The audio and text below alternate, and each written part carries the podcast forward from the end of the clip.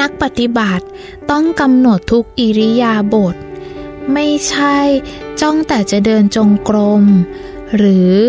จ้องแต่ท้องพองยุบ นักปฏิบัติต้องกำหนดทุกอิริยาบถในการฝึก เป็นการดัดนิสัยให้เข้าสู่จุดมุ่งหมายของผู้มีปัญญา เป็นความเคยชินจากการปฏิบัติธรรม ส่วนใหญ่ พูดอย่างนี้ ใครก็ทำได้ ใครก็รู้ แต่ปฏิบัติจริงๆไม่ได้ เพราะไม่เคยกำหนดเลย ปล่อยเลยไปหมด เข้ามาถึงจิตใจภายในจิต คือประตูทั้งหกช่อง เข้ามาถึงห้องใน ที่นอนของเราแล้ว จนแต้มจนด้วยก้าว จนด้วยปัญญา แก้ไขปัญหาไม่ได้เลย เพราะมันอยู่ในจุดนี้เป็นจุดสำคัญ แต่ผู้ปฏิบัติธรรมเอาไปทิ้งหมด ไม่เคยปฏิบัติจุดนี้เลย มีแต่จะจ้องเดินจงกรม จ้องท้องพองหนอ ยุบหนอ อย่างเดียว เป็นไปไม่ได้ ไม่ครบ สติปัฏฐานสี่ ปฏิบัติในข้อ จิตตานุปัสสนาสติปัฏฐานสูตร ข้อนี้เป็นข้ออินทรีย์ หน้าที่การงานที่จะต้องรับผิดชอบตัวเอง ต้องกำหนดเสียงหนอ เสียงหนอ ถ้ากำหนดไม่ทัน มันเลยเป็นอดีตไปแล้วเกิดเข้ามาในจิตใจ เกิดโทสะ เกิดโกรธขึ้นมาทันทีทำอย่างไร ไปเสียงหนออีกไม่ได้ ต้องกำหนดตัวสัมปชัญญะกำหนดที่ไหนกำหนดที่ลิ้นปีบางทีไปสอนไม่เหมือนกันเสียแล้ว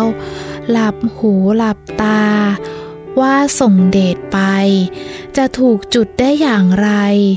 กดเครื่องคอมพิวเตอร์ไม่ถูก กดไม่ถูกจุด แล้วมันจะออกมาอย่างที่เราต้องการไม่ได้ นี้สำคัญ ผู้ปฏิบัติ เน้นในข้อนี้ให้มาก ต้องกดที่ลิ้นปีแต่อัถาธิบายอย่างไรนั้น จะไม่อธิบายในที่นี้ ขอให้ท่านโง่ไว้ก่อน อย่าไปฉลาดตอนปฏิบัติ เดี๋ยวจะคิดเอาเอง เกิดขึ้นมา เดี๋ยวท่านจะได้ของปลอมไปนะ จะได้ของไม่จริงไปอย่างนี้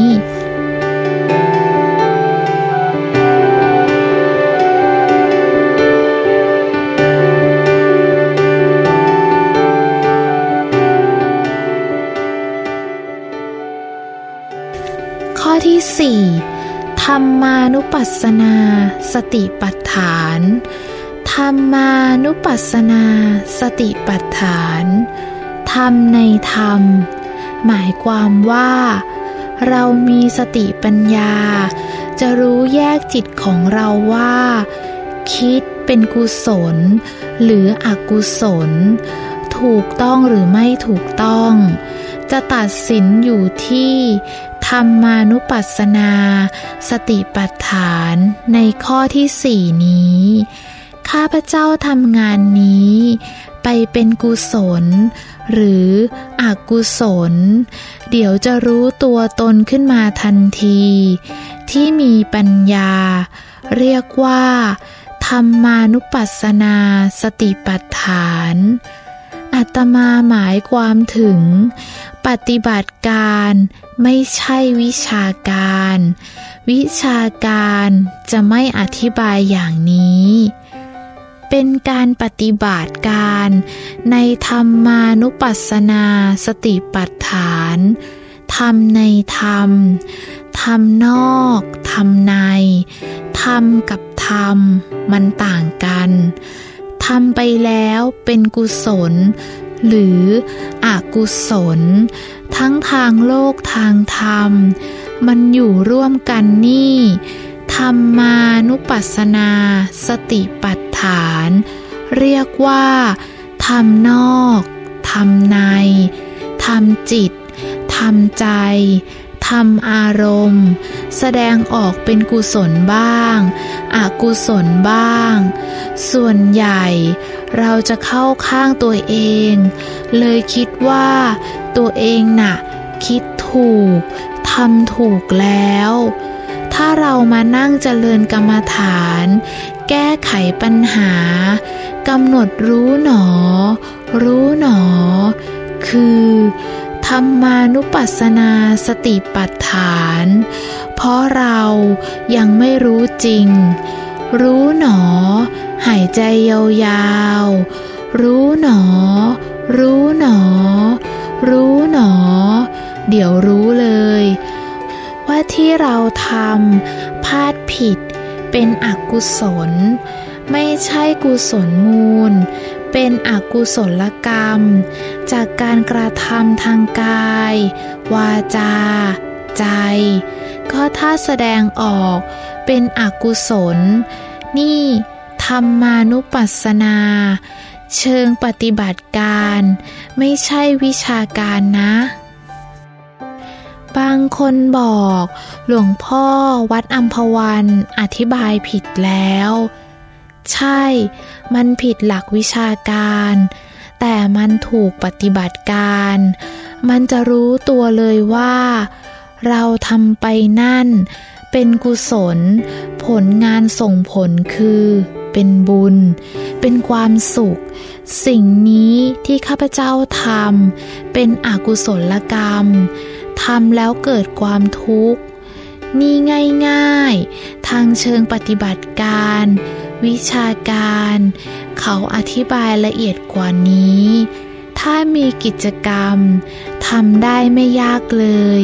อยู่ตรงนี้เอง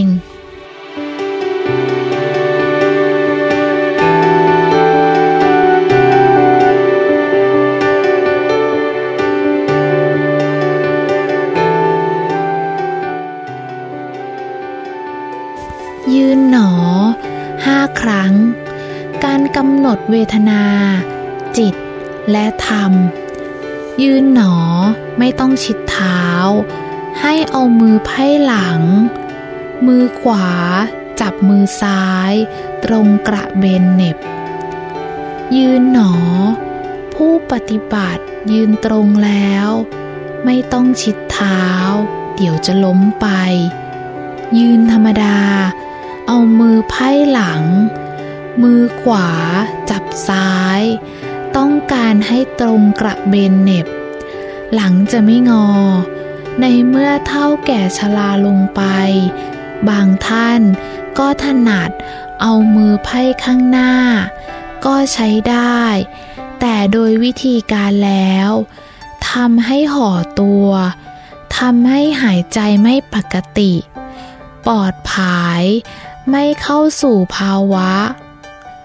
ทำไมต้องเอามือไว้ข้างหลัง คนหนึ่งเป็นโรคปอด คนหนึ่งเป็นโรคหืดหอบ เป็นโรคหัวใจ เอามือไว้ข้างหน้า เดินไปนานๆ รัดหน้าอก เลยหายใจไม่ออก เป็นลมหวิวไป เอามือไว้ข้างหลัง เดินไปมันจะปวดไหล่ปวดก็ให้กำหนด ปวดหนอ มันจะกดกระเบนเน็บ จะไม่เป็นโรคไต ไม่ใช่เดินสิบนาทีนะ เดินเป็นชั่วโมงถึงจะรู้ หลังไม่งอ มีประโยชน์ด้วย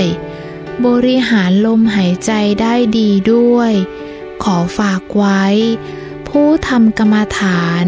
โปรดทำตามนี้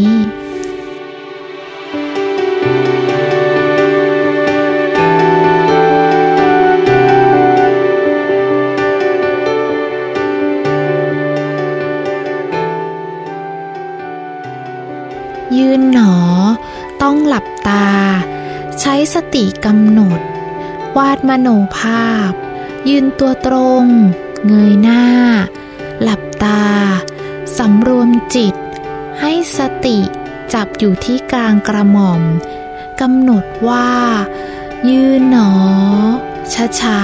ๆ ต้องใช้สติกำหนดมโนภาพ อันนี้มีประโยชน์มาก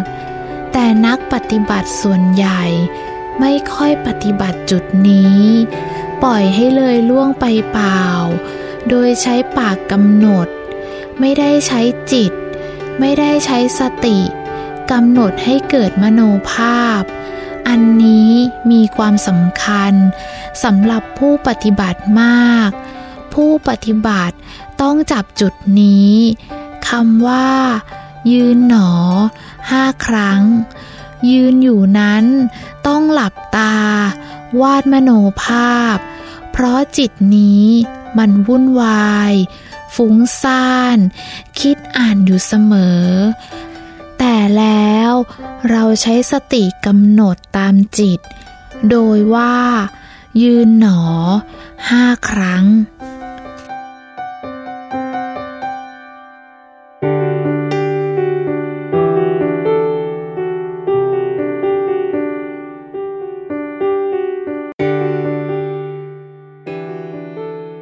ยืนหนอ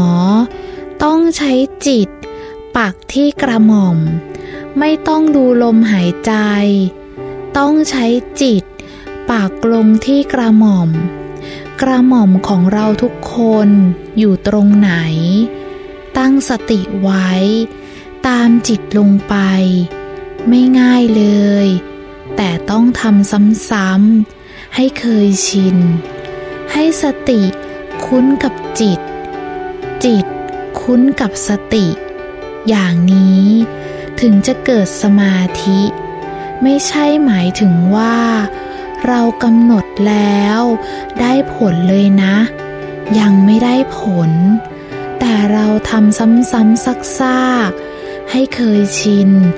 เราจึงต้องมีการฝึกจิต อยู่ที่กระหม่อม วาดมโนภาพ ลงไปให้ซ้ำๆ ลมหายใจนั้นก็ไม่ต้องมาดู แต่หายใจให้ยาวๆ มันจะถูกจังหวะ แล้วตั้งสติตามจิตไปว่า ยืน ที่กระหม่อม แล้วก็หนอ ลงไปที่ปลายเท้า ดูมโนภาพ จะเห็นลักษณะกายของเรายืนอยู่ ณบัดนี้ เห็นกายภายนอก น้อมเข้าไป เห็นกายภายใน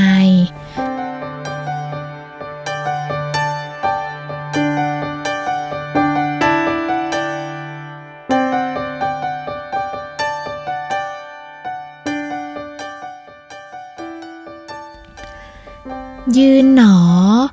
วิธีปฏิบัตินี้ทำยาก ต้องทำให้ได้จังหวะ ได้ระบบของเขา อย่าไปว่าติดกัน การกำหนดยืนหนอห้าครั้ง ปักจิตไว้ที่กระหม่อม เอาสติตามยืน นี่เรียกว่า ยืนปฏิบัติ ยืน เอาสติตามจิตไปถึงสะดือ แล้วก็หยุด ใช้จังหวะ แล้วตั้งสติต่อไป ตามจิตไป มันจึงจะทันกำหนด มิฉะนั้นจะเอาสติตามจิตไม่ทัน เพราะมันไวมาก ต้องมีที่พัก ศูนย์สะดือ เป็นศูนย์ที่พักของศูนย์ประสาท เส้นประสาทรวมอยู่ที่ศูนย์สะดือทั้งหมด จึงต้องหยุด แล้วนำรวมสติต่อไป จากสะดือ ไปตั้งสติกำหนดว่า หนอ ลงไปที่ปลายเท้า มันจึงจะทันกัน ยืน เบื้องต้นสำรวมจากปลายเท้า สังวรจิต เอาสติตามมโนภาพ แล้วก็ ยืน เอาจิต ปักที่ปลายเท้าทั้งสอง มโนภาพด้วยการยืนหลับตา เอาสติ ตามขึ้นมา เป็นอันดับขั้นตอน ยืน ขึ้นมาถึงสะดือ หยุด ปักหลักไว้ก่อน ตั้งสติต่อ ตั้งสติไว้ให้ดี หายใจยาวๆไว้ ถึงสะดือ แล้วก็ตั้งท่าใหม่ หนอ จากสะดือมาถึงกระหม่อม แล้วท่านจะทำได้คล่องดีกำหนดอย่างนี้ห้าครั้ง ปักศีรษะลงไปปลายเท้าหนึ่งครั้ง สำรวมจากปลายเท้า ขึ้นถึงกระหม่อมเป็นสองครั้ง ครั้งที่สามปักที่กระหม่อม ลงไปปลายเท้า ดังที่กล่าวข้างต้น ครั้งที่สี่สำรวมจากปลายเท้า ขึ้นมาถึงกระหม่อม ครั้งที่ห้าสำรวมจากศีรษะที่กระหม่อม มโนภาพ เอาสติตามจิตไปว่า ยืน ถึงสะดือ หยุดหายใจยาวๆ ได้จังหวะหนอ ใช้สติตามถึงปลายเท้า ท่านจะหายใจคล่อง แล้วท่านจะใช้สติได้ดีด้วย ขณะยืนหนอ ปวดไหล่เวทนาเกิดขึ้น ก็กำหนด คิดออกไป ก็กำหนด ฟุ้งซ่านออกไป ก็กำหนด กำหนดทีละอย่าง อย่าเอาหลายอย่างมาปนกัน ใช้ไม่ได้ ต้องรู้จริง รู้แจ้ง เห็นจริง เห็นแจ้ง เห็นใจใน เห็นอารมณ์เรา อย่างนี้จะถูกต้อง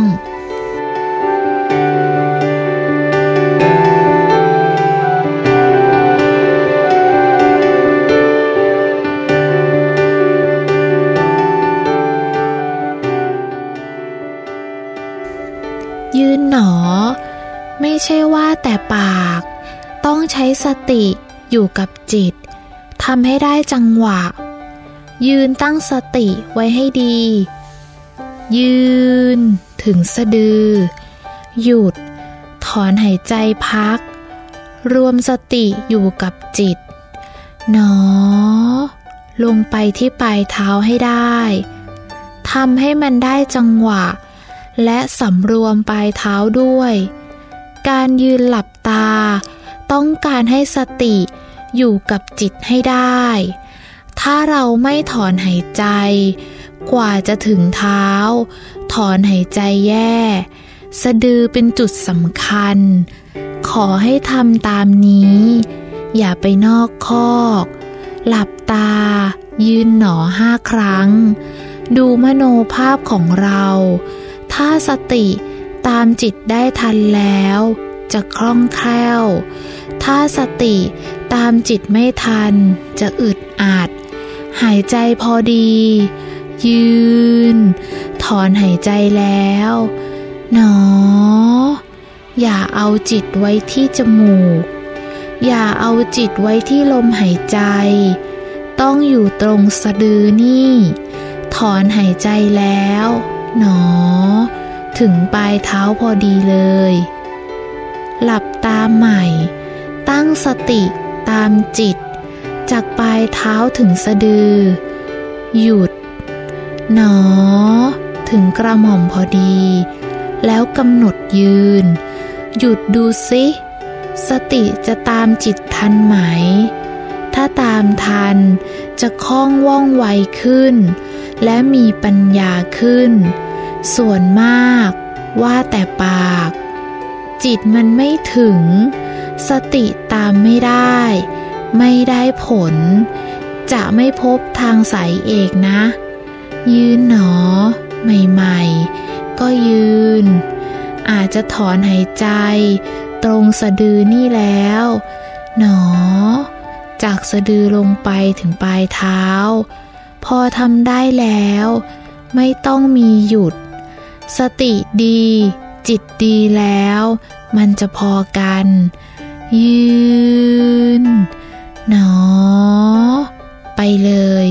ไม่ต้องถอนหายใจที่สะดือ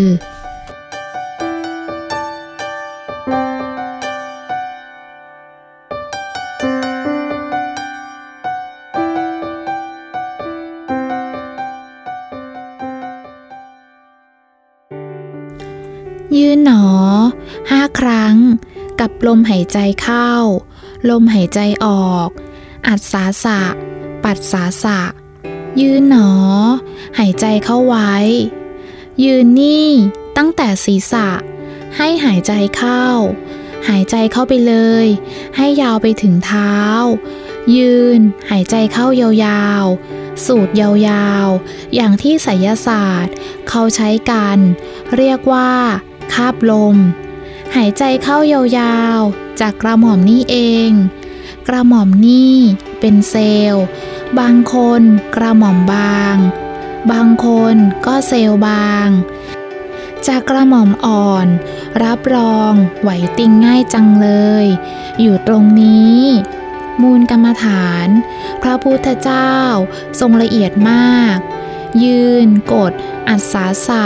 ปัดสาสะ ยืน หายใจเข้าไว้ ยืนหนอ พอสำรวมปลายเท้า หายใจออก ยืน หายใจออกไป หนอ พอดีเลย ถ้าทำได้คล่องแคล่ว ว่องไวดี รับรอง อัศาสะ ปัดสาสะได้ สามารถจะส่งกระแสจิตได้ตรงนี้นะอาตมาไม่ค่อยจะพูดให้ฟัง เพราะ พูดแล้วไม่เข้าใจ ต้องทำให้ช่ำชองก่อน แล้วค่อยมาหัด เทคนิคตรงนี้ ได้ตรงนี้ รับรองแยกเวทนาได้ ส่งกระแสจิตได้ โดยวิธีนี้นะ หัดไว้เสียให้ได้ เรื่องไสยศาสตร์ก็เป็นเรื่องเล็กไป จิตจะเป็นกุศล ทำให้ยาว รับรองอารมณ์ของโยมที่เคยฉุนเฉียว จะลดลงไปเลย แล้วก็จิตจะไม่ฟุ้งซ่านด้วย โรคภัยไข้เจ็บมันจะค่อยเบา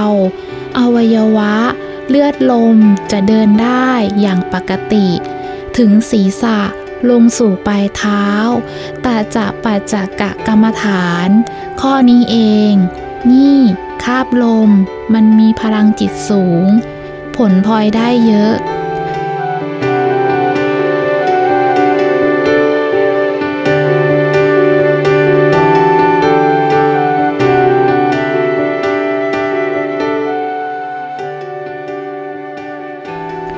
ยืนหนอ กว่าอาตมาจะทำได้สิบปี ยืนหนอ กว่าอาตมาจะทำได้สิบปี ที่ว่ากว่าจะรู้จากพระอุปชา ว่า เกษาโลมาณขา ทันตา ตะโจ ตะโจ ทันตาณขา โลมา เกษา ก็คือ ยืนหนอห้าครั้งนี่เอง กว่าจะรู้เรื่องใช้เวลานานเหลือเกิน ยืน หายใจยาวๆ ฝึกตรงนี้ หายใจลงไป สูดหายใจ ยืนหนอ หายใจลงไปถึงเท้า หยุดลมหายใจ สูดลมหายใจ สูดเข้ายาวๆ ยืน แล้วก็หนอ ว่าในใจนะ ไอ้ปากว่า นั่นมันฝึก ที่ครูเขาบอกว่า ยืนหนอ นี่ฝึกให้เราทำตามหลักวิชานี้ แล้วคนฝึกไม่เป็น ก็ว่าปากเอา เอาเลย ให้ว่าในใจว่า ยืนหนอ อย่างนั้นเอง ถ้าจิตไปได้สักครั้งหนึ่งนะ รู้ภาวะของเราเลย ยืน หายใจยาวๆยืน อย่าให้ขาดลม อัดสาสะ ปัดสาสะ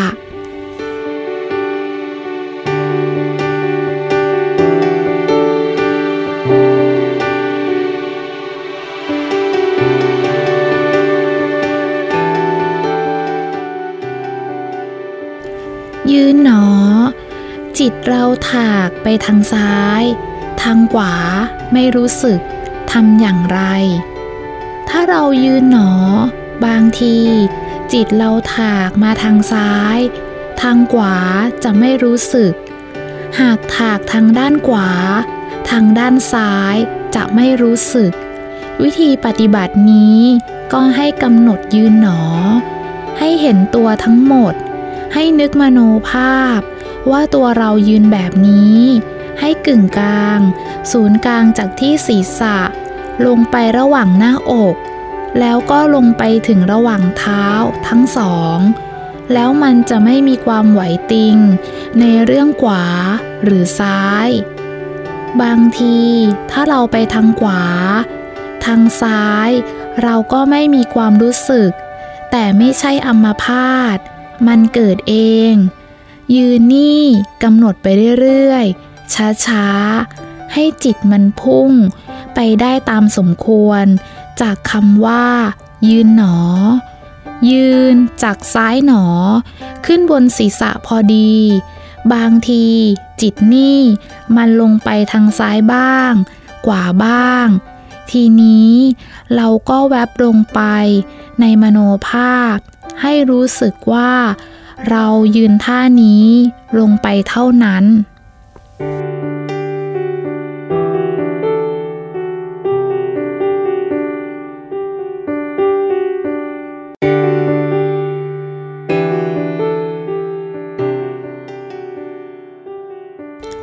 ยืนหนอให้ได้ เห็นหนอให้ได้ พองหนอยุบหนอได้ อย่างอื่นไหลมาเอง ยืนหนอให้ได้ ยืนหนอได้เมื่อใด จิตสติมีควบคู่กันไป จะเห็นหนอ รู้นิสัยทันที ส่งกระแสจิตทางหน้าผาก ชาร์จไฟเข้าหม้อที่ลิ้นปี่จำตรงนี้เป็นหลัก มาเจ็ดวัน ปฏิบัติยืนหนอให้ได้ เห็นหนอให้ได้ พองหนอ ยุบหนอกำหนดให้ได้ ท่านี้ เดี๋ยวอย่างอื่นจะไหลมาเอง เหมือนไข่งู ต้องเดินจงกรมด้วย ยืน เดิน นั่ง นอน เดี๋ยวซ้าย แลขวา มีสติสัมปชัญญะกำหนดจิต กิริยาจะสวยงาม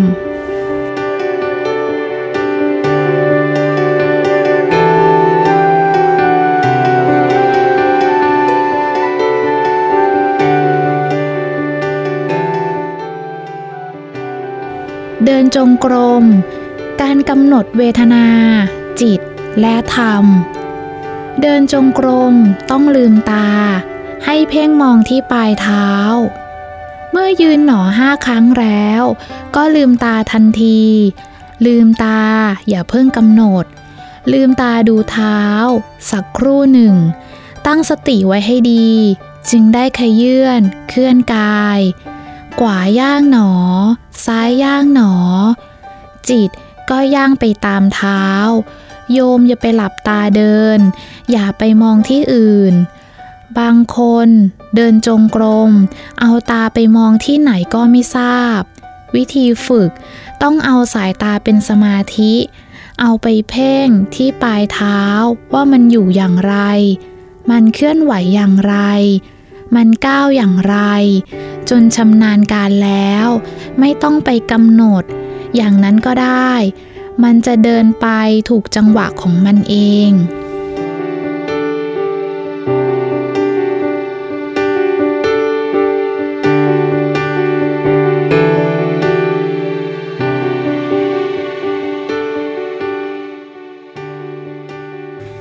เดินจงกรม เหมือนเราเดินปกติ ธรรมดา เพียงเอาสติใส่เข้าไป เดินจงกรมก็เหมือนเดินธรรมดา แต่เดินให้ช้าลงไป ขวา ย่าง หนอ ซ้าย ย่าง หนอ เดินธรรมดา เคยเดินอย่างไรก็เดินไปอย่างนั้น เพียงเอาสติใส่เข้าไป ไม่ใช่ ยกขาเหมือนโขนเล่นเป็นละครไปได้ แถมเอาเท้ามาต่อกัน เดินก้าวแบบต่อเท้านั้นผิด ที่ถูกคือ ใครเคยเดินอย่างไร ก็เดินไปอย่างนั้น เดินกันอย่างธรรมดา เพียงเดินให้ช้าลง แล้วเอาสติ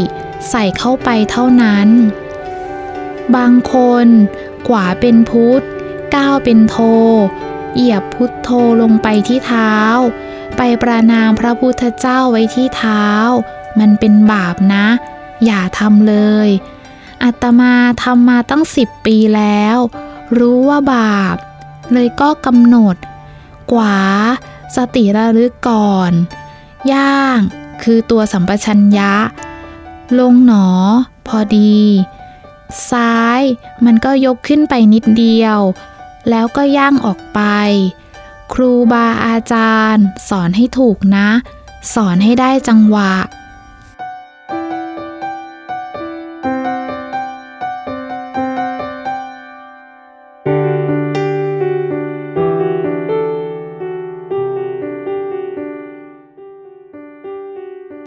เดินจงกรมให้ช้าสุดเหมือนคนใกล้ตาย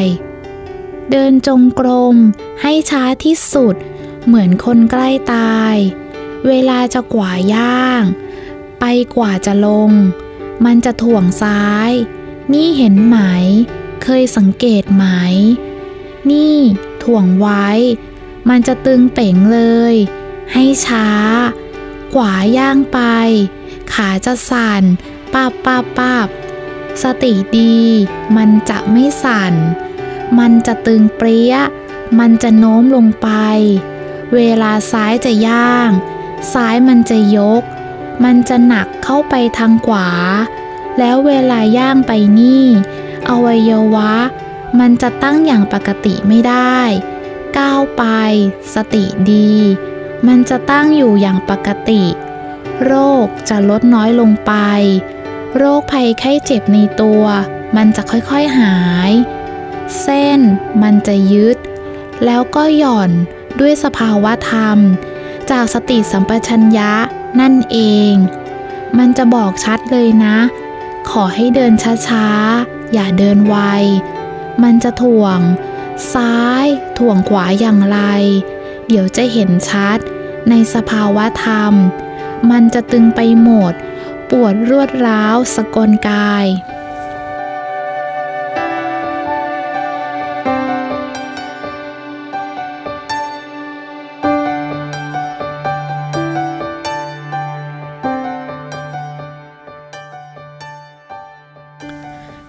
จงกรม ให้ส้นสูงจากพื้น 2 หรือ 1 นิ้ว ระยะก้าวในการเดินประมาณ 1 คืบกำหนดยืนหนอห้าครั้ง ลืมตาแล้วไม่ต้องไปเหลียวลอกแกรกดูคนอื่น ให้เพ่งไปที่ปลายเท้า เมื่อเพ่งไปที่ปลายเท้า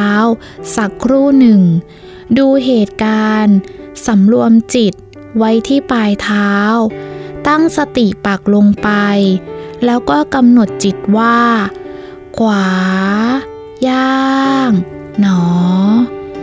ระยะก้าวในการเดิน ห่างกันประมาณหนึ่งคืบ เพื่อการทรงตัวได้ดี ให้ช้าเหมือนคนเป็นไข้เหมือนคนใกล้จะตาย เพราะจิตเรามันเร็ว ไวกว่าเครื่องบิน จิตใจมันมองไม่เห็น ใจร้อน ไม่ใจเย็น จิตใจก็ฟุ้งซ่าน เพราะร้อนรน เพราะเราทนไม่ไหว เราทำเร็วไป ขอให้ผู้ปฏิบัติธรรมทำให้ช้าตั้งสติไว้ก่อน ขวา ยกส้นสูงแค่สองนิ้ว หรือหนึ่งนิ้วก็พอแล้ว พื่อจะได้ทราบว่า นี่ เท้าขวา ไม่ใช่ยกหมดทั้งเท้า ยกหมด เดี๋ยวจะล้มไป เพียงแต่ให้สำนึก สมัญญาในหน้าที่ นี่ ขวา แปลว่าอะไร แปลว่า สติ ระลึกก่อนที่เท้าขวา และย่าง ด้วยการกำหนดปัจจุบัน ขอให้ครูอาจารย์ ควบคุมดูให้เห็นชัด อย่าให้เขาทำเป็นอดีต เป็นอนาคต เดี๋ยวจะไม่ได้ปารบธรรม อยู่ตรงนี้ ย่าง หนอ ลงถึงพื้นพอดี อย่าทำให้มันผิดหลัก อย่าให้มันผิดกฎนี้ เดี๋ยวจะไม่ได้ผล ต้องเอาอย่างนี้ตามวิชาครู ย่าง คือสัมปชัญญะ รู้ตัวขณะที่ย่างไปนั้น ให้ช้าที่สุด เอาจิตตามไป สติตามดูว่าได้ปัจจุบันหรือเปล่า ลงหนอ พอดี แล้วก็ตั้งสติใหม่ จิตเกิดใหม่ ซ้ายระลึกก่อนกำหนดใหม่ ขวา อยู่เฉยๆอย่าขยับขยื่นเคลื่อนย้ายแต่ประการใด เอาสติกำหนดจิต ซ้ายยกขึ้นมา พร้อมกัน หยุดไว้นิดหนึ่ง แล้วก็กำหนด ย่างหนอ ลงพื้นพอดี ท่านจะดีมาก ท่านจะทำอะไรก็ดีขึ้น นี่แหละ ฝึกจิตทำให้สติดี หนอ ลงแล้ว อย่าเคลื่อนย้าย อย่าขยับทั้งหมด หยุดสักครู่หนึ่ง เว้นช่องไฟไว้ แล้วก็ตั้งสติใหม่ จิตดวงใหม่จะเกิดชัดเจน ขวา ยกไว้ ยกนิดเดียว อย่างน้อยหนึ่งนิ้ว อย่างมากไม่เกินสองนิ้ว อย่ายกทั้งหมด ยกไว้แล้ว อย่าเพิ่งย่างไป ยกไว้สักคู่หนึ่ง แล้วบอกย่าง ก้าวเท้าขวาไปข้างหน้า ช้าๆ เมื่อก้าวเท้าเสร็จ หยุดค้างไว้ โดยเท้ายังไม่เหยียบพื้น พอกำหนดคำว่า หนอ ค่อยๆ วางเท้าลงพื้นพร้อมๆกัน ปลายเท้าและส้นเท้า ลงพร้อมกัน อย่างนี้เรียกว่า ปัจจุบันธรรม อย่างนี้อธิบายให้ง่ายที่สุดแล้ว อย่าเพิ่งเคลื่อนย้าย สติดี หยุดไว้ เหมือนเขียนหนังสือ มีช่องไฟกำหนด ซ้าย ยก แล้วหยุด อย่าเพิ่งย่างสำรวมความรู้ ปักลงไปให้เกิดปัจจุบัน ย่าง ต้องย่างให้ได้ ตามจิตที่เรากำหนด หนอ ให้ช้าที่สุด ถ้าช้ามาก มีสมาธิดีมาก ถ้าเร็วมาก ไม่มีสมาธิเลย จิตใจร้อนเหมือนเดิม จิตใจไม่ยับยัง้ง ขาดสติสัมปชัญญะตรงนี้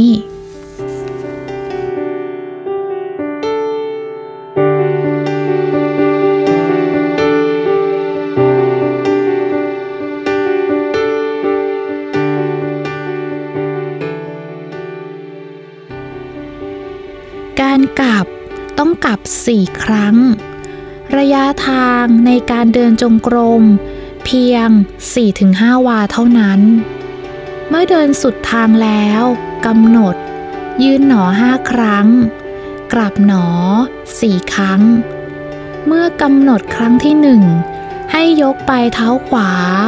ส้นเท้าติดพื้น หมุนส้นเท้าไปทางขวา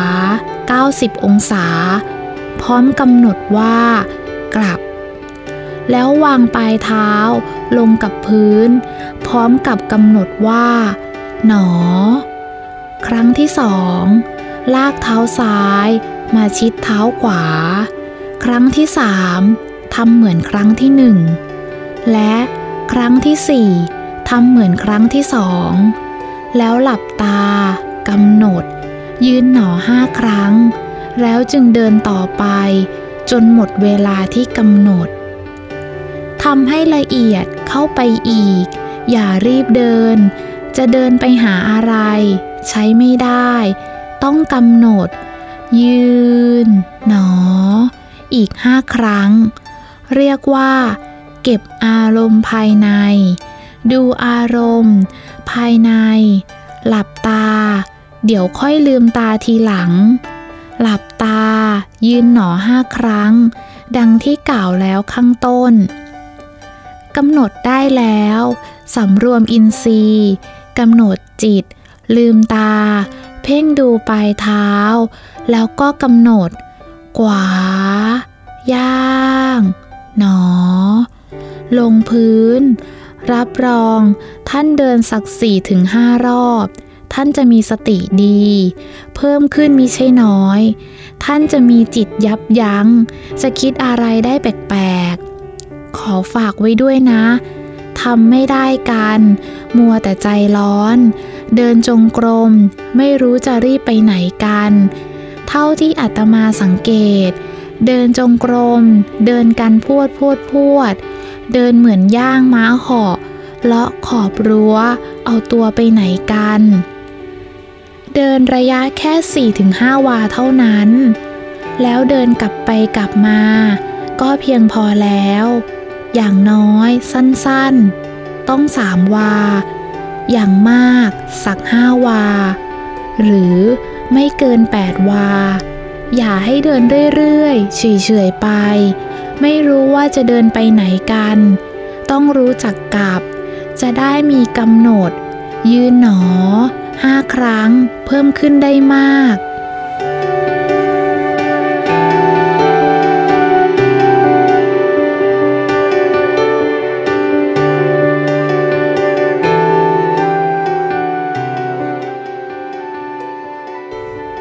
กำหนดได้ปัจจุบันไม่ได้ปัจจุบัน การกำหนดให้ได้ปัจจุบัน หมายความว่าอะไร หมายความว่ากำหนด ทันเวลาต่อเหตุผล เช่น ยกตัวอย่างว่า ขวา ย่าง หนอกำหนดทัน เรียกว่า ปัจจุบัน ถ้าเรากำหนด ขวา แต่เท้าก้าวไปเสียแล้ว เราบอก ซ้าย เท้าก้าวไปเสียอีกแล้ว อย่างนี้ไม่ได้ปัจจุบัน เมื่อกำหนดไม่ได้ปัจจุบัน ความสำรวมระวังก็ไม่เกิด มันก็พลาด เกิดความประมาท อยู่ตรงนี้อีกประการหนึ่ง จึงต้องกำหนดให้ได้ปัจจุบันทำอะไรทำให้ช้า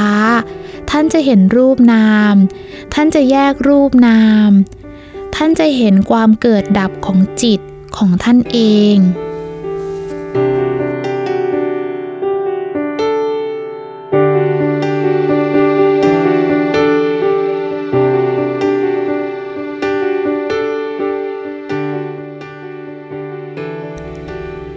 ไม่ดี เดินจงกรมไม่ได้ทำอย่างไร ถ้าโยมขาไม่ดี เดินไม่ได้ ก็มีวิธีทำได้สองอย่าง นั่งทำกับนอนทำถ้าขาดีนะ โปรดกรุณาเดินหน่อย เดินจงกรมทำให้มีสมาธิดี และการเดินจงกรมนั้นทำให้เราสร้างความเพียรได้ดีในจิต สามารถจะมีพลังจิตในการเดินทางไกลได้ดี โดยไม่เหนื่อยยาก มันจะบอกออกมาในรูปแบบนั้น สามารถจะทำความเพียรได้สำเร็จทุกประการ การเดินจงกรมบอกอย่างนี้ชัด จะช่วยให้อาหารย่อยง่าย และลมเดินสะดวกในร่างกาย สังขาร อาพาธมีอยู่ก็น้อย สมาธิที่ได้จากการเดินจงกรม ตั้งอยู่ได้นานกว่านั่ง จึงต้องให้เดินก่อนเสมอ ถ้าเดินก่อนแล้วมานั่ง โยมจะคล่องแคล่ว การปวดเมื่อยจะน้อยลง ถ้าไม่เดินเลย นั่งตะพืดอึกอักก็นั่ง ขี้เกียจเดินจงกรม รับรองได้ผลน้อยนะ หรืออาจจะไม่ได้ผลเลยก็ได้มันจะช้าไป ถ้าเราเดินคล่องแคล่ว เดินสักหนึ่งชั่วโมง แหม เมื่อยจัง มันก็เป็นธรรมดากำหนดไปกำหนดไป เดินต่อไปภายหลังจะไม่เมื่อยอีก มันจะค่อยๆดีขึ้น เวลานั่ง พอนั่งแล้วจะคล่องแคล่ว สมาธิได้ผนวกไว้กับการเดินจงกรมแล้วมานั่ง มันจะเกิดได้ทันเวลา และได้ปัจจุบันดี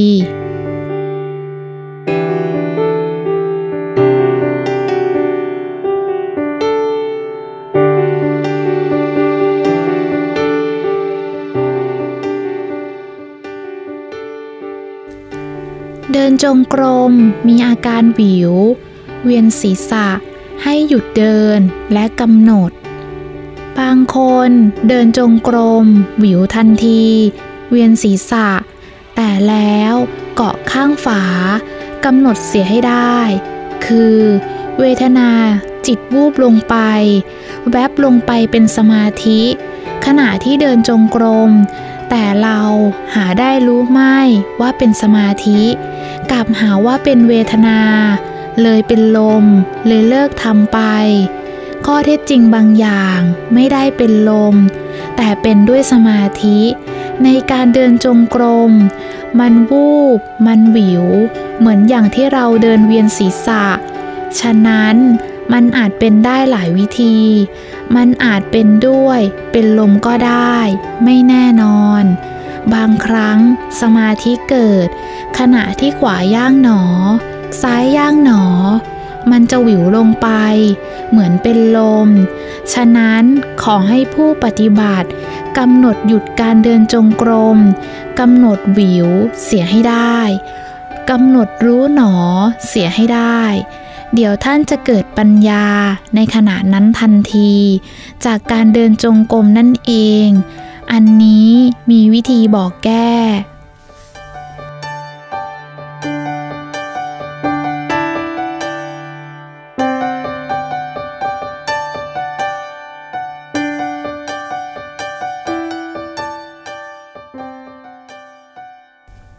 ดินจงกรม มีเวทนา หยุดเดิน เอาจิตปักที่เกิดเวทนากำหนดเวทนา บางทีเดินจงกรมไป มีเวทนา อย่าเดิน หยุดกำหนดเวทนาเป็นสัดส่วนให้หายไปก่อน และให้รู้จักหลักเวทนา เหมือนครูมาสอน โดยธรรมชาติของเวทนา ต้องจัดเป็นรูปแบบ และสัดส่วนให้เกิดปัญญา แต่ละอย่าง แยกรูป แยกนามได้ เวทนาก็แยกได้ ด้วยการเดินจงกรม นั้นเช่นเดียวกันขณ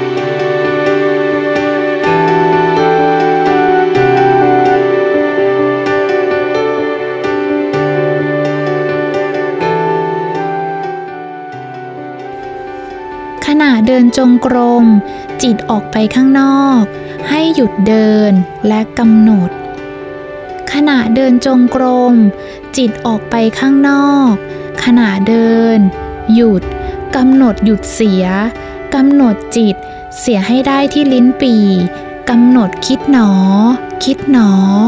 ยืนหยุดเฉยๆตั้งสติไว้เสียให้ได้ แต่ละอย่างให้ช้า เดี๋ยวสติดี ปัญญาเกิด จิตนั้นกลับมาสู่ภาวะแล้ว ก็มีความรู้ เก็บหน่วยกิจเข้าไป คือตัวปัญญา จากการกำหนดนั้นมีความสำคัญอีกประการหนึ่ง นี้สำคัญมาก เดินต่อไปอีก ปัญญาก็สะสมไว้จากการเดินจงกรมทำให้เกิดคล่องแคล่ว ทำให้ขวาย่าง ซ้ายย่างเห็นชัด รู้จักคำว่า แยกรูป แยกนาม รู้จักคำว่า จิตคนละดวง รู้จักคำว่า ซ้ายย่าง ขวาย่าง คนละอัน และก็ย่างไปมีกี่ระยะ จิตที่กำหนดนั้น มันเป็นขั้นตอนประการใด ผู้ปฏิบัติจะแจ้งแก่ใจชัดมากในตอนนั้น ถามจะต้องตอบได้ตามยานวิถี อย่างนี้เป็นต้น ขณะที่เดิน จิตออก จิตคิด หยุด อย่าเดิน เอาทีละอย่างกำหนดที่ลิ้นปี่อีก แล้วหายใจยาวๆกำลังเดินจงกรม คิดหนอ คิดหนอ มันไปคิด เอาเหตุผล มาตั้งบวกลบคูณหารไปตามลำดับ คิดหนอ คิดหนอ ฟุ้งซ่านที่ไปคิด นั้นเดี๋ยวคอมพิวเตอร์จะตีออกมาถูกต้อง อ๋อ ไปคิดเรื่องเหลวไหล รู้แล้วเข้าใจแล้ว ถูกต้องแล้ว เดินจงกรมต่อไป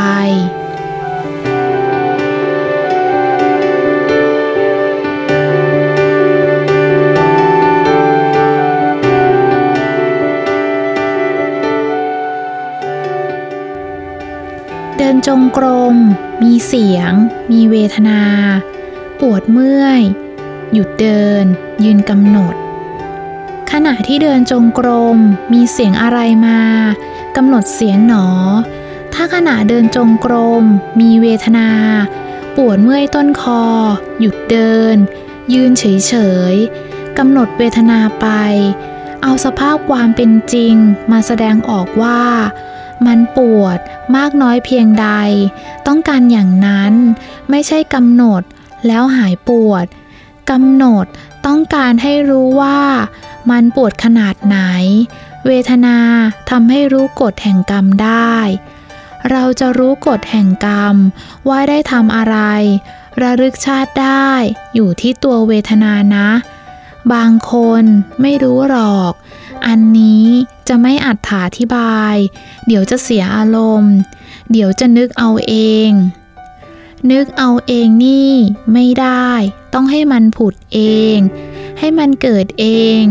อยู่ในจิตใจของตน อย่างนี้เป็นต้น นี่วิธีทำ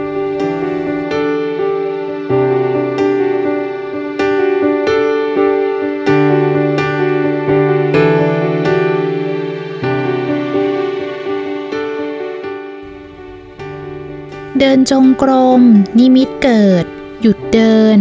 ให้กำหนด ตั้งสติไว้ที่หน้าผาก เดินจงกรม นิมิตเป็นพระพุทธรูป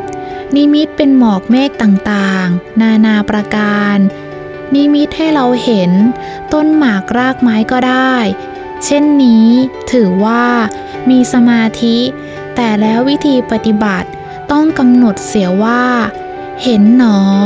เห็นหนอ ในนิมิตนั้น นิมิตนั้นแปรผันเปลี่ยนแปลง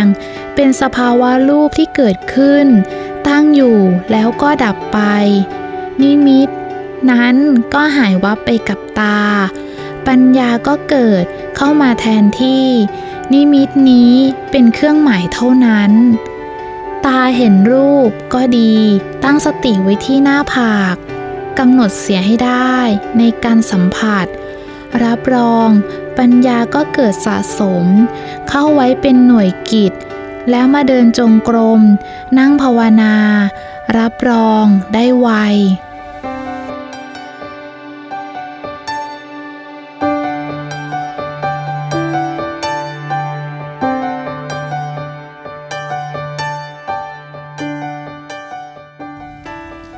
นิสงส์การเดินจงกรม เดินจงกรมมีอนิสงส์ห้าประการ 1. ย่อมอดทนต่อการเดินทางไกล จะไม่เหนื่อย 2. ย่อมอดทนต่อการบำเพ็ญเพียร 3. ย่อมเป็นผู้มีอาพาธน้อย มีโรคจะหายไปเลย 4. อาหารจะย่อยง่าย ไปเลี้ยงร่างกาย สะดวกสบาย 5. สมาธิที่เกิดจากการเดินจงกรม จะตั้งได้นานกว่านั่ง ขณะนั่ง จิตจะมีสมาธิเร็วขึ้น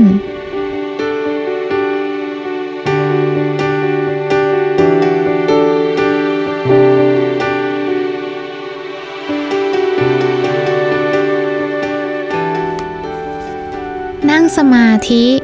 การกำหนดเวทนา จิตและธรรม เดินจงกรม แล้วต้องนั่งสมาธิติดต่อกัน เหมือนได้กลุ่มออกจากลูกล้อ อย่าให้ขาดสาย เดินจงกรม แล้วมานั่งที่ จัดสถานที่เข้าไว้ จะตรงไหนก็ตาม ยืนหนอห้าครั้ง แล้วนั่งย่อตัวลงไป ว่า นั่งหนอ นั่งหนอ ต้องปฏิบัติให้ติดต่อ เหมือนได้กลุ่มออกจากลูกล้อ อย่าให้ขาดสาย ต้องปฏิบัติโดยต่อเนื่องกำหนดได้ทุกระยะ อย่าไปขาดตอน ไม่ใช่เดินจงกรมเสร็จ แล้วไปทำงานอื่น แล้วกลับมานั่งทีหลัง ผู้ปฏิบัติจะไม่ได้ผล จะไม่ได้ผลเลย ถ้าเรานั่งติดต่อกันโดยเจ็ดวัน ท่านได้ผลแน่ ภายในเจ็ดวัน ได้แน่นอน เป็นการสะสมหน่วยกิจไว้ ในวันที่ท่านจะรู้เรื่องในยานวิสุทธ์มีสติได้ดีกว่าเดิมที่ผ่านมา มันจะเกิดขึ้นเป็นขั้นตอนของระยะของเขานั่นเอง เพราะทำติดต่อกัน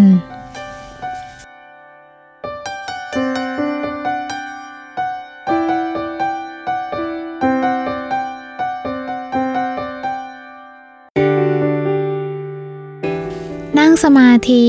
จะนั่งสองชั้น ชั้นเดียว หรือขัดสมาธิเพชรก็ได้ เดินจงกรมเสร็จแล้ว ควรนั่งสมาธิ ท่านอย่าไปทำงานอื่นๆทำให้ติดต่อกันเหมือนเส้นได้ ออกจากลูกล้อ อย่าให้ขาดทำให้ติดต่อไป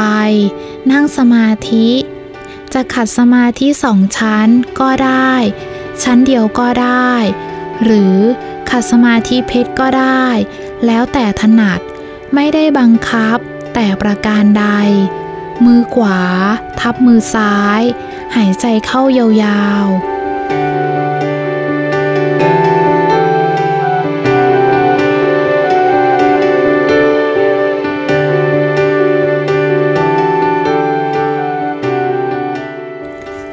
พองหนอยุบหนอ หายใจยาวๆ ให้สังเกตที่ท้อง ก่อนกำหนดพองยุบ หายใจเข้ายาวๆ หายใจออกยาวๆ แล้วสังเกตท้อง หายใจเข้า ท้องจะพองไหม หายใจออก ท้องจะยุบไหม ไม่เห็น เอามือจับดู เอามือวางที่สะดือ แล้วหายใจยาวๆ ท้องพอง เราก็บอกว่า พองหนอ ท้องยุบ ก็บอกว่า ยุบหนอ ให้ได้จังหวะ หายใจเข้า ท้องพองกำหนดว่า พองหนอ ใจนึกกับท้องที่พองต้องให้ทันกัน อย่าให้ก่อนหรือหลังกัน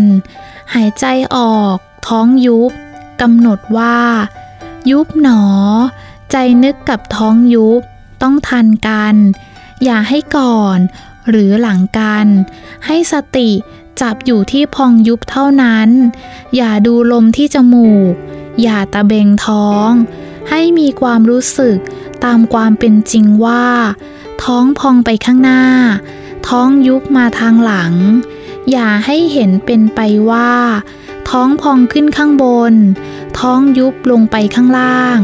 ให้กำหนดเช่นนี้ตลอดไป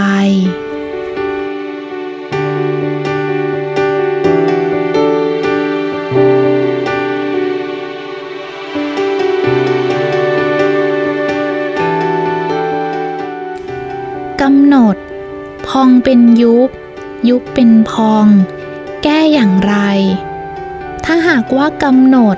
พองเป็นยุบ ยุบเป็นพอง พองยังไม่หนอ ยุบลงไปยังไม่หนอ พองออกมาอีกแล้ว อย่างนี้ไม่มีสมาธิ ยังรวมสติไม่ติด แต่ต้องหัดฝึก พองหนอ ยุบหนอให้ได้จังหวะเสียก่อน การฝึกพองหนอ เอามือคำดูที่ท้อง หายใจให้ยาวๆ ฝืนก่อน ทีแรก เราหายใจไม่ถูกระบบของมัน หายใจตามอารมณ์ที่เคยหายใจตั้งแต่เป็นเด็ก เราต้องฝืน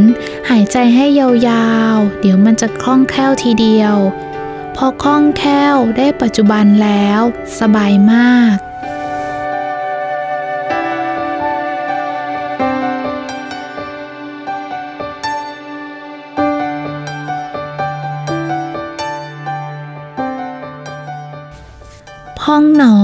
ยุบหนอแล้ว อึดอัดกำหนดพอง ไม่ทันหนอ ยุบแล้ว ใหม่ๆ อึดอัดมาก เพราะเราไม่เคย ต้องทำให้ได้ ไม่ใช่พองหนอ ยุบหนอ แต่ปากนะ จิตใจทำไม่ได้ มันอยู่ที่จุดนี้ต้องทำให้ได้ เราหายใจเข้ายาวๆ ที่ท้องพอง กำหนดพอง ไม่ทันหนอ ยุบแล้ว ไม่ทันหนอ พองขึ้นไปอีกแล้ว วิธีปฏิบัติทำอย่างไร วิธีแก้ พองคนละครึ่งสิ พองแล้วหนอ เสียครึ่งหนึ่ง ลองดูสำหรับเราทุกคน ถ้าพองครึ่งไม่ได้ หนอครึ่งไม่ได้ เอาใหม่ เปลี่ยนใหม่ได้ เปลี่ยนอย่างไร แบ่งเป็นสี่ส่วน พองหนึ่งส่วน หนอสามส่วน ได้แน่ หายใจให้ยาวไว้ พองหนอ ถ้าทำได้ ก็พองครึ่ง หนอครึ่ง ถ้าเราพองเต็มที่แล้ว จะหนอได้อย่างไร พอจะหนอ แล้วมันก็ยุบ ยุบยังไม่ทันจะหนอ มันก็พองแล้ว นี่นะ จึงไม่ได้ผล ขอฝากไว้ นี่พูดให้ชัดเจนแล้ว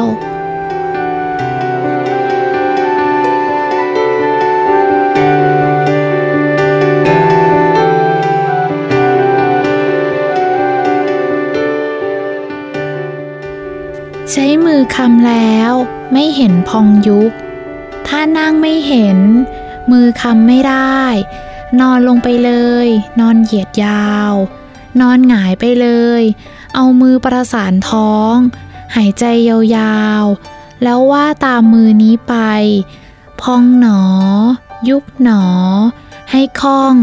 พอคล่องแล้ว ไปเดินจงกรม มานั่งใหม่ เดี๋ยวท่านจะชัดเจน นี่วิธีแก้ไข วิธีปฏิบัติให้ได้จังหวะ อย่างนี้เป็นต้น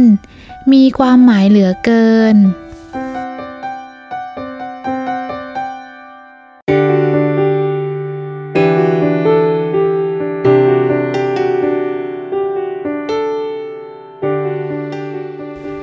เดี๋ยวพองหนอ ยุบหนอ เดี๋ยวพุทโธทำอย่างไร อาตมา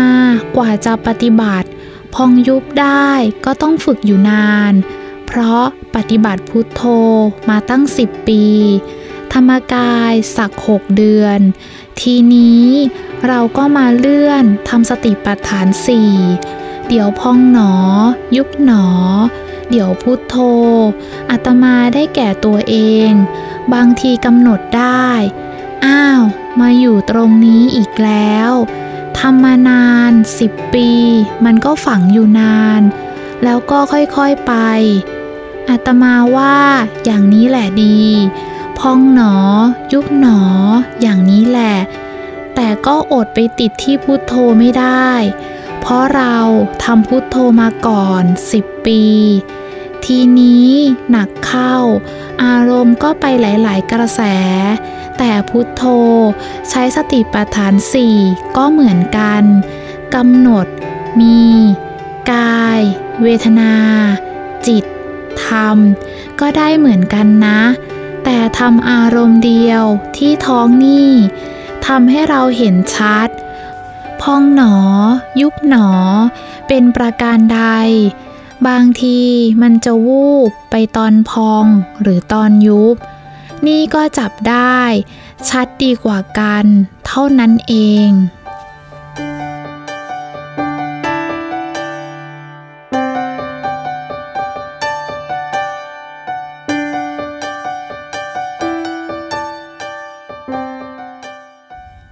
ง่วงนอนกำหนดที่ไหน มีถิ่นมิทะเข้าครอบงำทำอย่างไร ก็กำหนดรู้หนอที่ลิ้นปี่ ง่วงหนอ ง่วงหนอ ง่วงหนอ ง่วงหนอกำหนดสิบครั้งยี่สิบครั้งสามสิบครั้งห้าสิบครั้ง เดี๋ยวก็หายง่วงแน่ ๆ มันจะไม่ง่วงต่อไป นอกเสียจากเราไม่อดทน ถ้าเลิกล้มไปแล้ว ไม่ได้อะไรนะ เสียเวลา มีค่า มาปฏิบัติธรรม ไม่เกิดผลดีแต่ประการใด ข้อนี้เป็นข้อสำคัญ ต้องกำหนด เวลาง่วง อยากจะหลับ แต่จำเป็นจะต้องดูหนังสือต่อ อีกสักหนึ่งชั่วโมง เอาจิตมาไว้ที่หน้าผากกำหนดที่หน้าผากว่า ง่วงหนอ ง่วงหนอ ง่วงหนอ ง่วงหนอ เดี๋ยวตาจะแข็ง สติดีขึ้น จะเขียนหนังสือได้เลยกำหนดให้ถูกที่ทำความดีให้ถูกทาง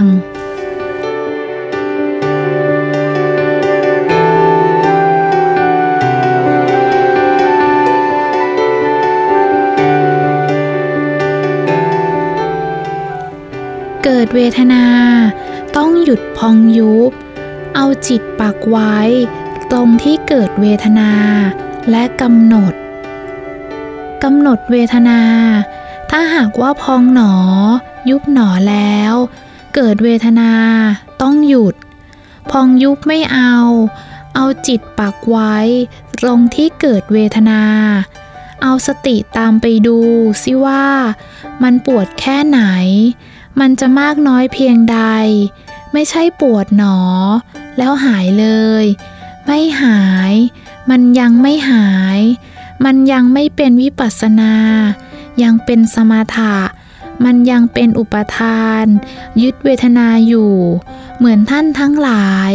เป็นไข้ เอาจิตไปแตะที่ไข้จิตท่านจะเป็นไข้ไปด้วย อย่างนี้แหละ ท่านทั้งหลายโปรดทราบ ยังแยกรูป แยกนาม ยังไม่ออก แยกเวทนาไม่ออก ก็ต้องยึดอย่างนี้ก่อน อยึดปวดหนอ โอ้โห ยิ่งปวดหนัก ตายให้ตาย ปวดหนักทนไม่ไหวแล้ว จะแตกแล้ว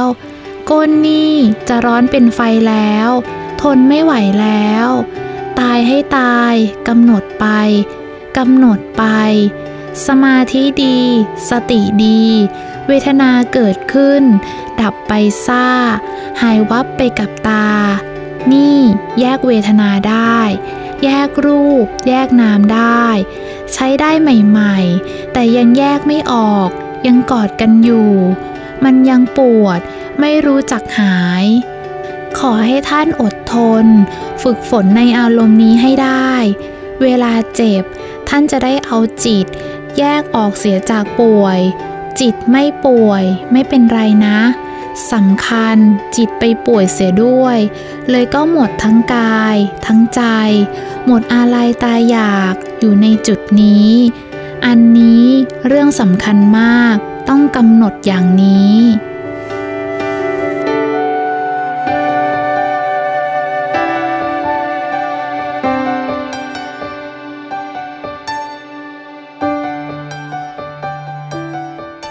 นั่งแล้วพงก โงกไปโงกมา บางคนนั่งพงก แล้วโงกไปโงกมา สมาธิดี ขาดสติ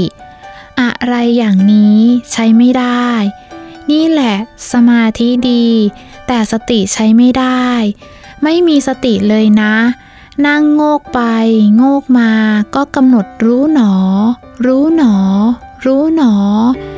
โอ้ย รู้แล้วไม่โงกเลย โยมทั้งหลาย จะเห็นคนในรถยนต์ นั่งโงกไป โงกมา ถ้านั่งมีสติสัมปชัญญะดี จะไม่โงก จะหลับอย่างสบาย จะไม่ไหวติง ในประการทั้งปวง นี่ เห็นชัด ขาดสติมาก ทำอย่างไรจะหายโงก ก็กำหนดเสีย โงกหนอ หรือ รู้หนอก็ได้ ถ้ามันไม่หาย กดจิตไว้ที่ใต้สะดือสองนิ้ว นี่วิธีแก้ กดลงไปลึกๆกำหนดรู้หนอ เดี๋ยวหายโงกทันที โงกงึมนี่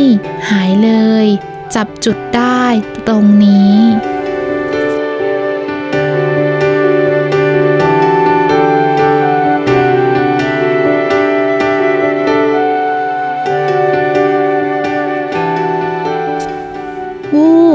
ศีรษะโขกลงไป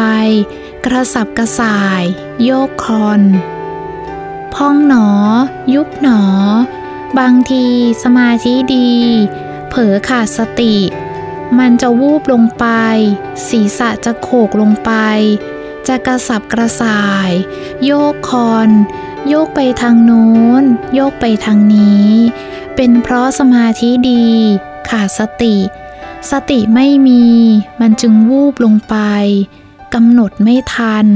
ไม่ทันปัจจุบัน การกำหนดไม่ทัน วิธีแก้ทำอย่างไรกำหนดรู้หนอ รู้หนอ ถ้ามันงูบลงไป ต้องกำหนด ไม่อย่างนั้นนิสัยเคยชินทำให้พลาดทำให้ประมาท เคยตัว ทุกอย่างต้องรู้ ทำอย่างไรจะรู้ได้ มันเป็นอดีตไปแล้ว มันล่วงเลยไปแล้ว ทำอย่างไรจะย้อนไปกำหนด ย้อนกำหนดไม่ได้หรอก จะบอกให้ ต้องรู้หนอ รู้หนอ รู้หนอกำหนดรู้หนอ เอาจิตปักที่ลิ้นปี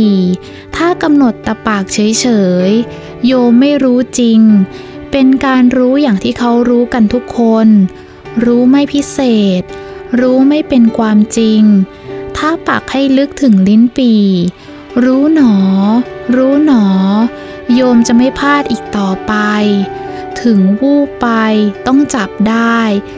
วูบลงไปตอนพองหรือยุบ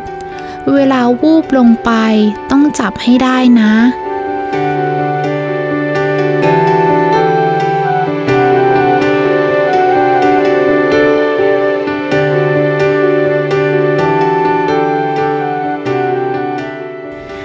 ศีรษะ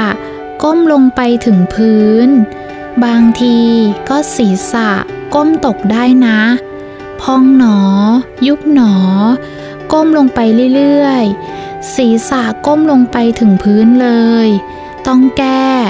โดยตั้งตัวให้ตรงกำหนดรู้หนอ รู้หนอ ที่ลิ้นปี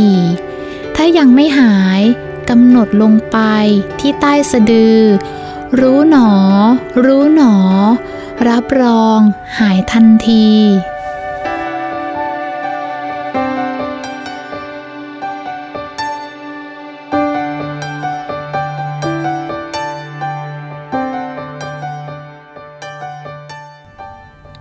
สั่นไม่หาย มันผงกไม่หาย โงกหน้า โงกหลัง เดี๋ยวผงกตรงนั้น เดี๋ยวขนลุกขนพอง สยองก้าว ไม่หาย แก้อย่างไรกำหนดตัวตรงกำหนดรู้หนอ รู้หนอ เอาจิตปักไว้ใต้สะดือสองนิ้วปักแล้วกดลึกๆ รับรอง หยุดทันที ไม่ใช่กำหนดที่ลิ้นปี ที่ว่าให้กดลงไปใต้สะดือสองนิ้วนะ หมายความว่า ตัวสั่นขนพองสยองก้าว ถ้ากำหนดที่ลิ้นปี่ไม่หาย ให้ถอนหายใจใหม่ พองหนอ ยุบหนอ มันยังสั่นอีก พอยกมือขึ้นพนม ก็สั่น นี้เป็นปีติ มีสมาธิดี แต่ขาดสติ เกิดปีติ อารมณ์ มันบางเหลือเกิน ใครกระทบอะไรไม่ได้ขนหัวลุกเลย คนประเภทนี้ขาดสตินะ ไม่มีสติยึดครองในจิตใจเลย ใจก็หวั่นไหว ใครพูดอะไรก็เชื่อง่าย คนประเภทนี้ โง่ คนขาดสติ ใจอ่อน ผีเข้า เจ้าสิงเก่ง ไม่ช้า ผีก็เข้าทรงหลอก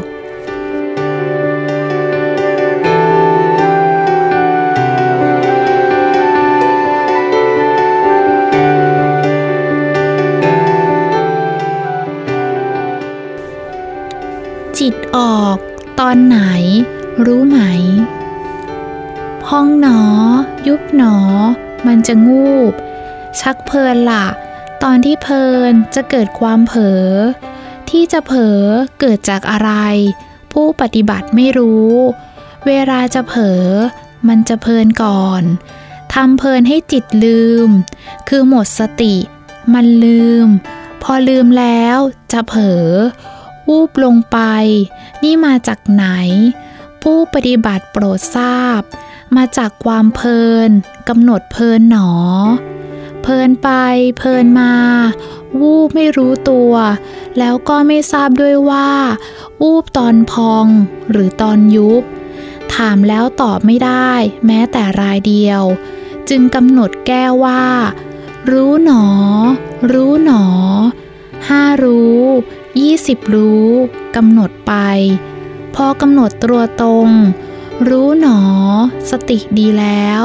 ก็เตรียมท่าต่อไปกำหนดพองหนอ ยุบหนอต่อไป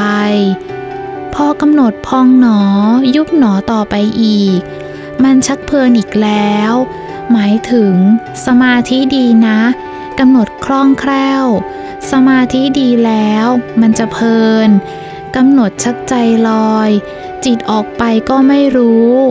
จิตออกไปไหนก็ไม่ทราบ เพราะขาดสติควบคุม ตรงนี้นักปฏิบัติต้องเป็นทุกคน ขอฝากไว้ จิตออกตอนไหน รู้ไหม ไม่ทราบค่ะ ทุกราย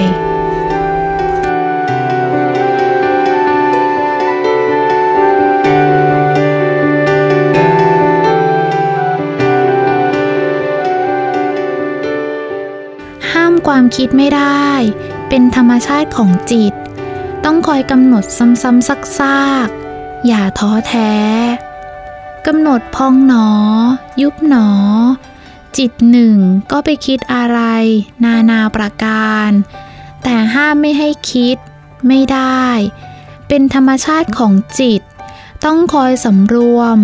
ต้องคอยกำหนดปัจจุบัน ถ้าโยมทำซ้ำๆซักๆ สักเจ็ดวันแล้วนั้น จะรู้เองว่า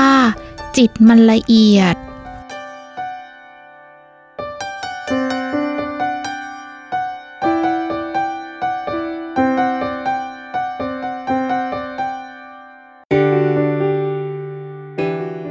กำหนดบ่อยๆ จะรู้ว่าจิตออกไปตอนไหน ถ้ากำหนดบ่อยๆ ครั้ง จะรู้ได้เองว่าจิตจะออกตอนไหน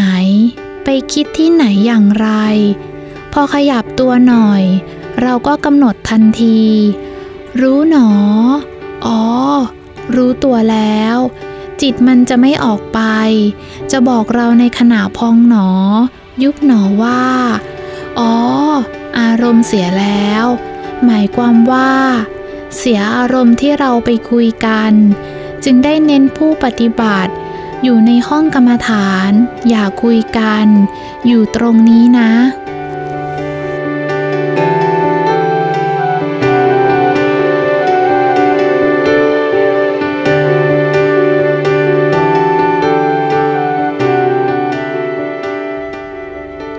คอยระวังมาก เพ่งมากก็ไม่ดีนะ ตึงไป ต้องกำหนดให้ได้ปัจจุบัน คอยระวังมาก กำหนดเพ่งมากก็ไม่ดีนะ ตึงไป แล้วจิตมันจะเครียด มันจะขึ้นสมอง มันจะปวดหัว พอปวดหัวแล้ว แก้ยาก ต้องหายใจยาวๆ แก้ปวดหัวคลายเครียดนะ ถ้าโยมเครียด เพราะทำงาน หรือปฏิบัติเครียด เกิดมึนศีรษะ เกิดปวดลูกตา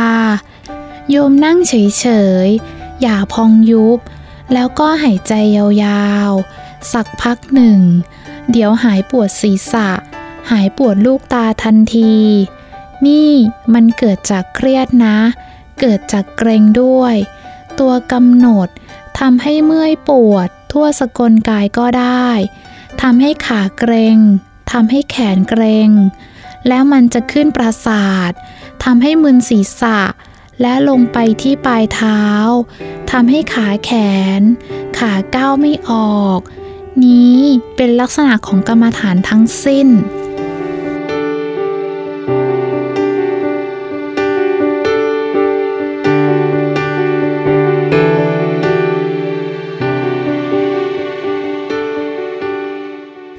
การหายใจ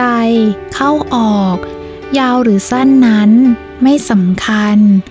สำคัญที่กำหนดได้ ปัจจุบันหรือไม่ การหายใจออกยาวหรือสั้นนั้น ไม่สำคัญสำคัญอยู่ข้อเดียว คือกำหนดได้ในปัจจุบัน คือ พองหนอ ยุบหนอกำหนดได้ หากเรากำหนดไม่ได้ เร็วไป ช้าไป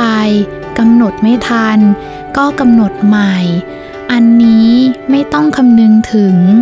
ว่าพองยาว หรือยุบยาว หรือยุบยาวไป พองสั้นไป อันนี้ไม่ต้องกำหนด เราเพียงแต่รู้ว่ากำหนดได้ในปัจจุบัน หายใจเข้า ท้องพอง หายใจออก ท้องยุบ ก็กำหนดเรื่อยๆ ไปอย่างนี้ เท่านั้นก็ใช้ได้ ทีนี้เราก็ไม่จำเป็น ต้องรู้ว่า พองยาวเท่านั้น ยุบยาวเท่านั้น เท่านี้ แต่บางครั้งจะรู้เอง จะรู้ว่า พองมีกี่ระยะ ยุบมีกี่ระยะ บางครั้งมันจะเกิดมาเอง ว่าพองยาว ยุบสั้น บางที บางครั้ง ยุบยาว ยุบลงไปลึก เดี๋ยวพองสั้น มันเกิดขึ้นเองนะ อันนี้มีความหมายอยู่อันหนึ่งว่ากำหนดให้ได้ในปัจจุบัน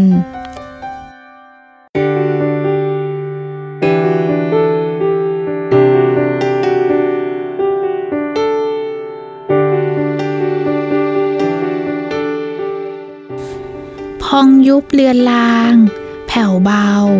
ตื้อ ไม่พอง ไม่ยุบ พองยุบ ตอนแรกก็ชัดดี พอหนักเข้าก็เรือนลาง บางทีก็แผ่วเบา จนมองไม่เห็นพองยุบ ถ้ามันตื้อ ไม่พอง ไม่ยุบ ให้กำหนดรู้หนอ หายใจยาวๆ รู้หนอ รู้หนอ ตั้งสติไว้ตรงลิ้นปี่ กำหนดพองหนอ ยุบหนอ เดี๋ยวชัดเลย ถ้าหากว่า เราพองหนอ ยุบหนอนี่ มันไม่ชัด แผ่วเบามาก เรายังกำหนดได้ ก็กำหนดไป เอามือจับคำดูก็ได้ว่ามันจะชัดไหม เดี๋ยวก็ชัดขึ้นมา ถ้าไม่เป็นเช่นนั้น ให้กำหนดตัวรู้เสียรู้หนอ รู้หนอ ตั้งสติไว้ แล้วกำหนดพองหนอ ยุบหนอ เดี๋ยวชัด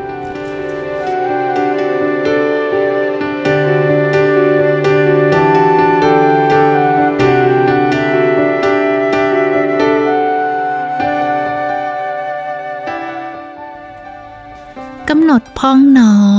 ยุบหนอ จับให้ได้ว่ามันหายไปตอนไหน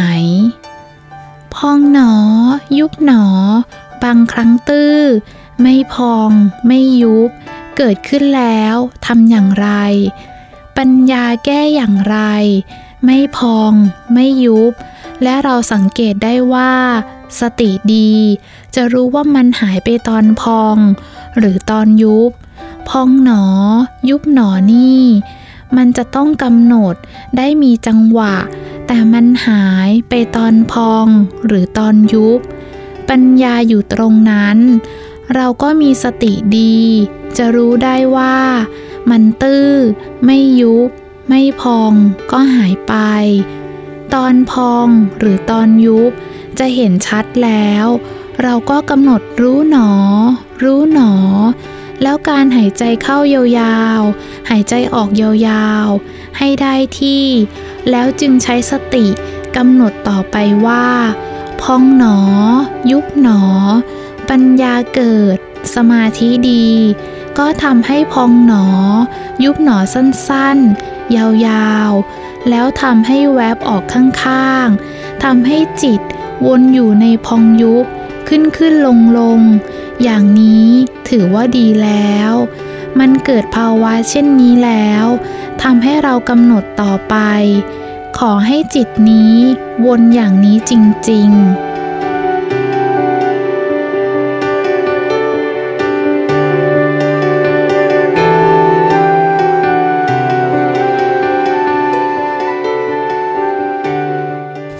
จิตคิด ฟุ้งซ่าน สับสนโอลมาน มีประโยชน์ พองหนอ ยุบหนอ เดี๋ยวขึ้นลง เดี๋ยวขึ้นลง ไม่ออกทางพอง ไม่ออกทางยุบ และจิตก็แวบ ออกไป แวบเข้ามา เดี๋ยวก็จิตคิดบ้าง ฟุ้งซ่านบ้าง สับสนโอลหม่านกัน อย่างนี้ถือว่าได้ประโยชน์ในการปฏิบัติ ผู้ปฏิบัติอย่าทิ้ง ผู้ปฏิบัติจะต้องตามกำหนดต่อไป ว่ามันฟุ้งซ่าน จิตมันขึ้นขึ้นลงลง แล้วพองหนอยุบหนอ กระสับกระส่าย แล้วพองหนอยุบหนอไม่ชัด ตอนนั้นได้ผลแล้ว ในเมื่อไม่ชัดก็ไม่เป็นไร ตื้อขึ้นมา ไม่พอง ไม่ยุบ ตื้อขึ้นมา พองยุบบนลิ้นปี่ เดี๋ยวตื้อ มาพองยุบที่หน้าอก แล้วเราก็กำหนด ลงไปที่ท้องกำหนด รู้หนอ รู้หนอ รู้หนอ เสียก่อน แล้วก็หายใจเข้าออกต่อไปใหม่ นี่วิธีปฏิบัติที่ถูกต้อง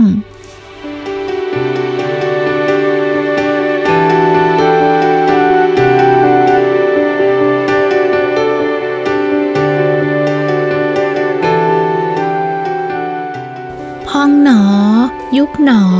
แล้วเหนื่อย พองหนอ พองสั้น พองยาว ยุบสั้น สั้นกำหนดได้ไหมกำหนดไม่ได้ เปลี่ยนแปลงใหม่กำหนดได้ทำไป ในเมื่อทำไปแล้ว มันเหนื่อย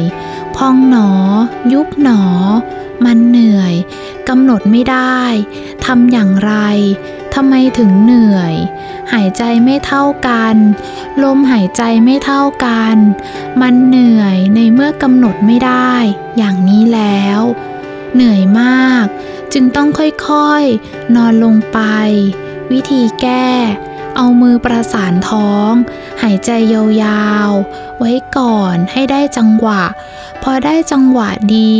หายใจได้ถูกที่ดีแล้ว ก็ค่อยๆกำหนดไปเรื่อยๆ รับรองผู้ปฏิบัติได้รับผลแน่นอน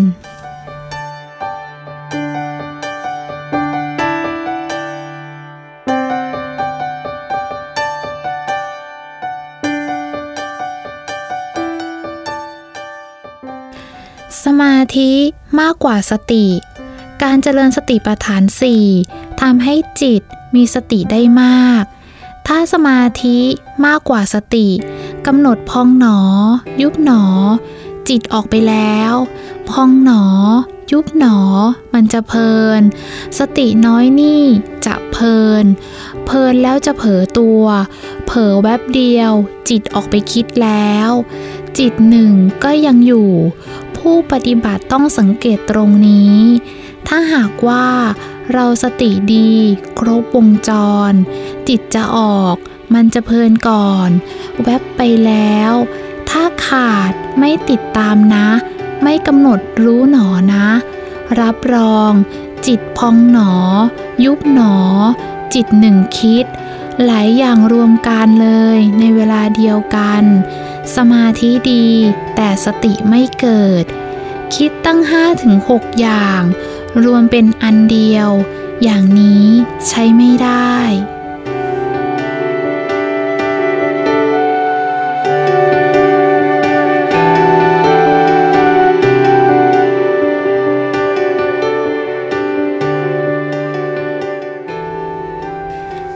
การวูบผงะ บางครั้ง นั่ง มันวูบ วูบลงไปถึงกระดาน บางทีวูบพงะ วูบไปข้างหลัง วูบไปข้างหน้า บางทีวูบไปทางซ้าย บางทีวูบไปทางขวา บางทีพองหนอ บางทียุบหนอวูบไปแล้ว บางทีพองก็วูบไปแล้ว มันวูบหลายอย่าง ต้องใช้สติกำหนดรู้หนอ รู้หนอ เพราะมันวูบลงไป บางครั้ง วูบมีสองอย่าง เกิดด้วยสมาธิสูงไป สติไม่พอ มันวูบลงไป โดยไม่ทันรู้ตัว เกิดตกใจอย่างหนึ่ง วูบอีกอย่างหนึ่ง คือวูบในการง่วง ถีนมิทะ เข้าครอบงำ ง่วงเหงาหาวนอนทำให้วูบหน้า วูบหลังพงกหน้าพงกหลัง เกิดขึ้นได้ในขณะที่นั่งภาวนา พองหนอ ยุบหนอ อย่างนี้ถือว่า ถีนมิทะง่วงเหงา หาวนอน มันเกิดขึ้นมิใช่เป็นตัวสมาธิ ถ้าเป็นตัวสมาธิแล้ว มันจะเกิดขึ้นโดยวูบอย่างแรง แต่ไม่ใช่ง่วง รู้ตัวตลอดเวลาการ อย่างนี้ สมาธิดีแต่สติน้อยไปทำให้วูบลงไป ได้อย่างหนึ่งอย่างนี้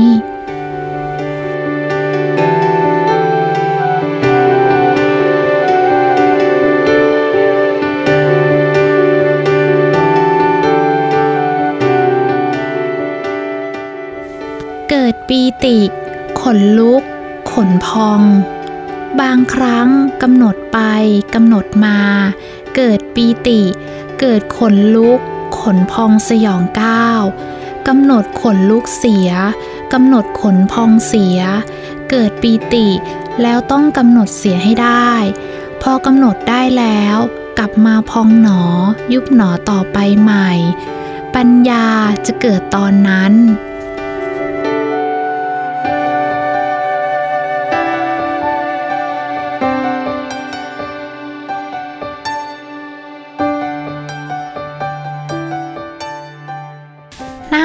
บาย ไม่มีอะไรมารบกวน จะไม่ได้อะไร ครูไม่มาสอน จะสอบตก พองหนอ ยุบหนอ มีหลายร้อยแปดพันประการ เรื่องในตัวเรา เดี๋ยวเรื่องนั้นโผล่เดี๋ยวเรื่องนี้โผล่ดูนะทำวันนี้อย่างหนึ่ง พรุ่งนี้เปลี่ยนอีกแล้ว แล้วตอนเย็นวันนี้ อีกเรื่องหนึ่ง กลางคืนดึกดึกตีสี่ทำอีกซิคนละเรื่องกัน มันไม่ใช่ซ้ำเรื่องเก่า แล้วบางทีเรื่องใหม่มาอีกแล้ว บางคนก็ฟุ้งซ่าน เป็นกฎแห่งกรรมที่เราทำไว้ มันจะบอกได้เลยว่า ความบัวยังไม่ทันหาย ความกวายเข้ามาแทรก ฟุ้งซ่านไม่พัก เพราะฉะนั้น เมื่อเกิดฟุ้งซ่านนั้น โยมต้องเรียน เช่น นั่งยกตัวอย่าง ขณะนี้ไม่มีเวลาเลย ไม่มีจิตออกเลย นั่งสบาย ไม่มีอะไรมารบกวนเลย โยมคิดว่าดีไหม อาตมาจะตอบให้โยมฟัง แสดงว่า โยมไม่ได้อะไร ไม่ได้ศึกษาอะไร ครูไม่มาสอน เดี๋ยวถ้านั่งสักพัก ฟุ้งซ่าน ครูฟุ้งซ่านมาสอน ต้องกำหนด ต้องเรียน ว่าฟุ้งซ่านแบบไหน เป็นอย่างไรกำหนดไว้ จะรู้ได้เอง นั่นเป็นประสบการณ์ของชีวิต แล้วกำหนดพองหนอ ยุบหนอ เดี๋ยวปวดเมื่อยเต็มที่ มันเป็นเวทนาอย่างซึ้งใจ ทนไม่ไหวเหมือนเข็มมาแทง ร้อนแทบจะทนไม่ไหว อย่างนี้เป็นต้น ตายให้ตายต้องเรียนว่ามันเป็นอย่างไร การเรียนคือการฝึก เป็นการศึกษา ปัญหาชีวิตอยู่ตรงนี้ และเราก็ค่อยเรียนไป ตายให้ตาย โอ้ยปวดเหลือเกินทำไมเขานั่งกันไม่ปวด เราปวดมาก ต้องศึกษา เรียกว่า ครูมาสอน เราก็ต้องเรียน อ๋อ เวทนาเป็นอย่างนี้แหละหนอ เกิดขึ้น แปรปวนแล้วดับไป